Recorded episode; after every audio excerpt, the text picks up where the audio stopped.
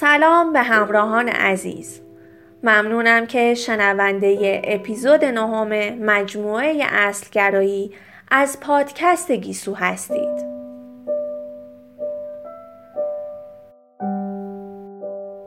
نیمی از مشکلات زندگی را می توان ناشی از بله گفتن بیش از حد سری و نه گفتن نه چندان سری دانست. جمله از جان بیلینگز.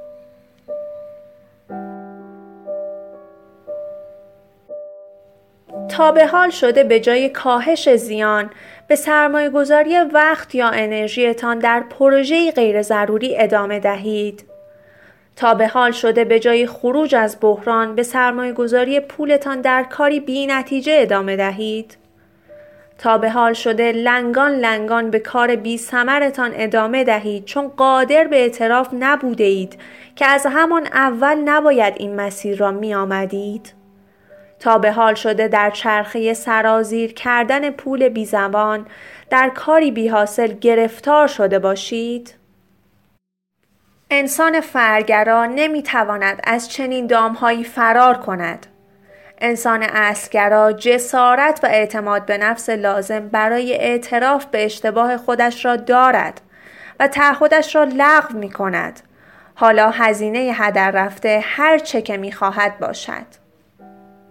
چرا به سرمایه گذاری در کاری ادامه می دهیم که معلوم است به نتیجه نمی رسد؟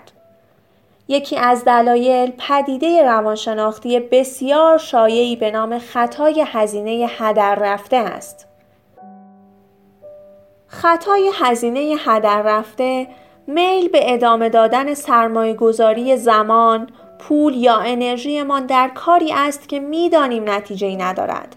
فقط به دلیل اینکه هزینه غیرقابل جبران را متحمل شده یا از دست داده ایم برای به پایان رساندن کار و دیدن نتیجه نهایی سرمایه گذاریمان مصممتر می شویم. هرچه در کاری بیشتر سرمایه گذاری کنیم رها کردن آن کار دشوارتر می شود. خطای هزینه هدر رفته در عین شایع بودنش تنها دامی نیست که فرگرایان باید مراقب آن باشند.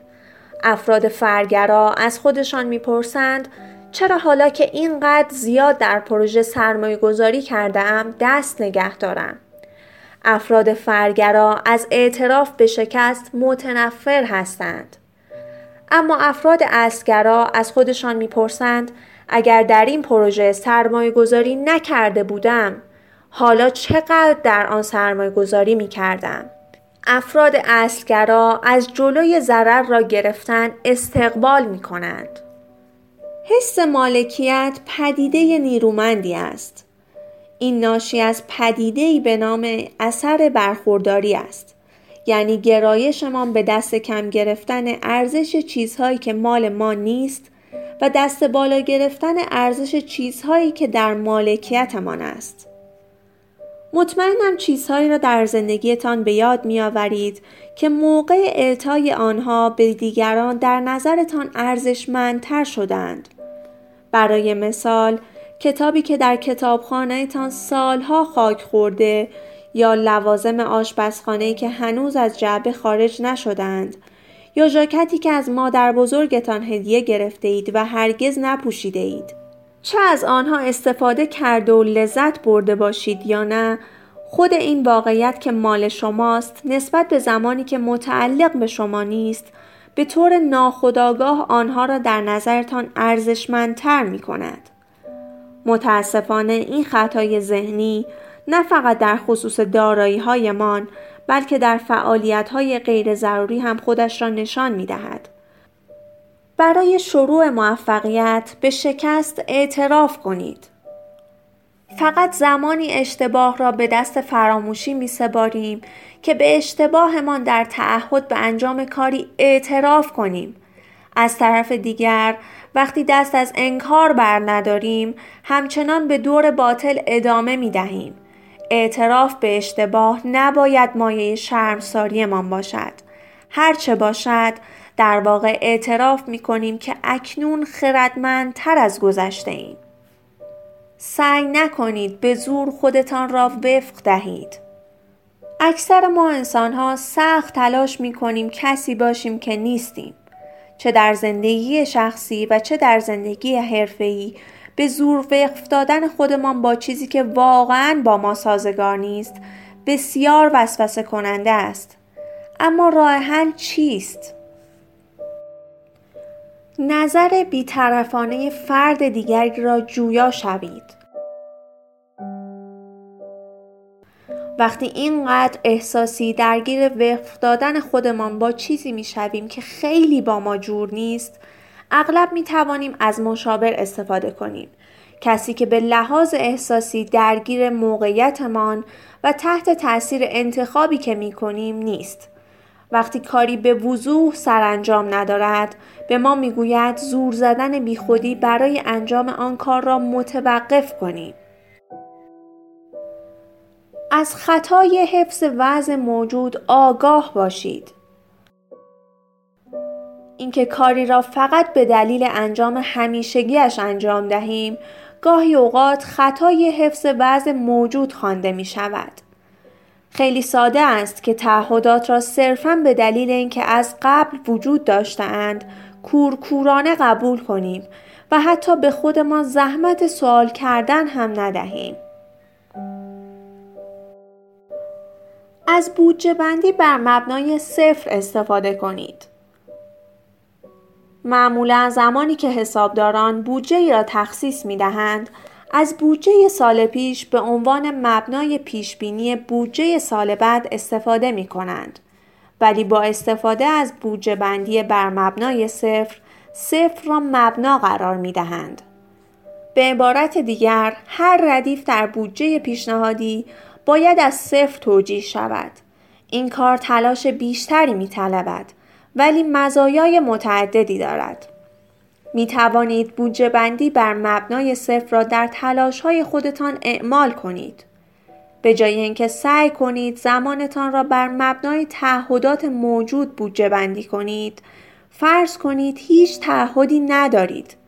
همه تعهدات پیشین ناپدید شدند سپس از صفر شروع کنید و ببینید در حال حاضر چه تعهداتی را می خواهید به فهرست تعهداتتان اضافه کنید. از تعهدات بیمنظور پرهیز کنید.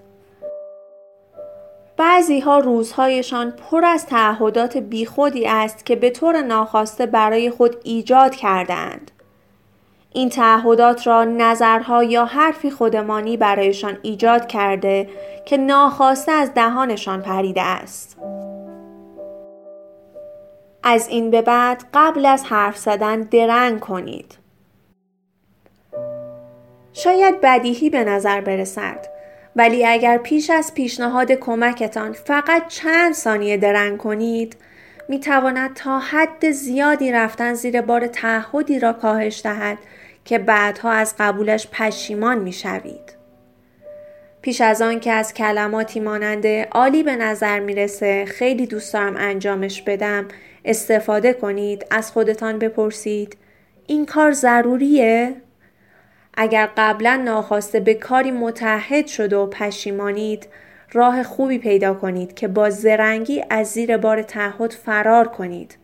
فقط کافی است عذرخواهی کنید و بگویید وقتی تعهد را قبول کرده اید کاملا از پیامدهای آن آگاه نبوده اید. بر ترس از دست دادن غلبه کنید. شواهد زیادی دیده ایم که بیشتر ما انسانها به طور ذاتی زیانگریز هستیم. در نتیجه یکی از موانعی که باعث می شود نتوانیم تعهد خودمان را به مسیر کنونی قطع کنیم ترس از دست دادن فرصتی عالی است. اگر می خواهید با این ترس بجنگید نمونه سازی معکوس کنید. در سالهای اخیر یکی از ایده هایی که در حوزه کسب و کار رواج پیدا کرده نمونه سازی اولیه است. نمونه سازی اولیه یا مدل در مقیاس بزرگ به شرکت ها اجازه می دهد تا بدون آنکه از پیش سرمایه گذاری عظیمی انجام دهند ایده یا محصولی را به صورت آزمایشی اجرا کنند. در نمونه سازی معکوس این مسئله را آزمایش می کنید که آیا حذف طرح یا فعالیتی پیامدهای منفی خواهد داشت؟ نمونه سازی معکوس را می توانیم در زندگی اجتماعیمان هم اجرا کنیم. آیا تعهدات روزمره وجود دارد که در قبال مشتریان، همکاران، دوستان یا حتی اعضای خانواده بر عهده بگیرید و فکر کنید با قبولشان تاثیر زیادی بر آنها می‌گذارید ولی در واقع حتی متوجهشان هم نمی‌شوند؟ اگر فعالیتی را بی سر و صدا حذف کنید یا حداقل آن را برای چند روز یا چند هفته تقلیل دهید شاید بتوانید ارزیابی کنید که آیا آن فعالیت واقعا تاثیرگذار است یا آیا واقعا کسی به آن اهمیت می دهد؟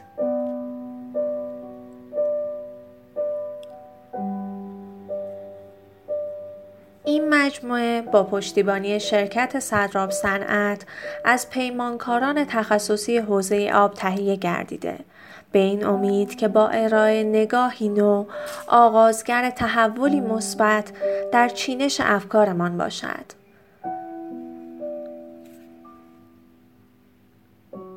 تا اپیزود بعد خدا نگهدار.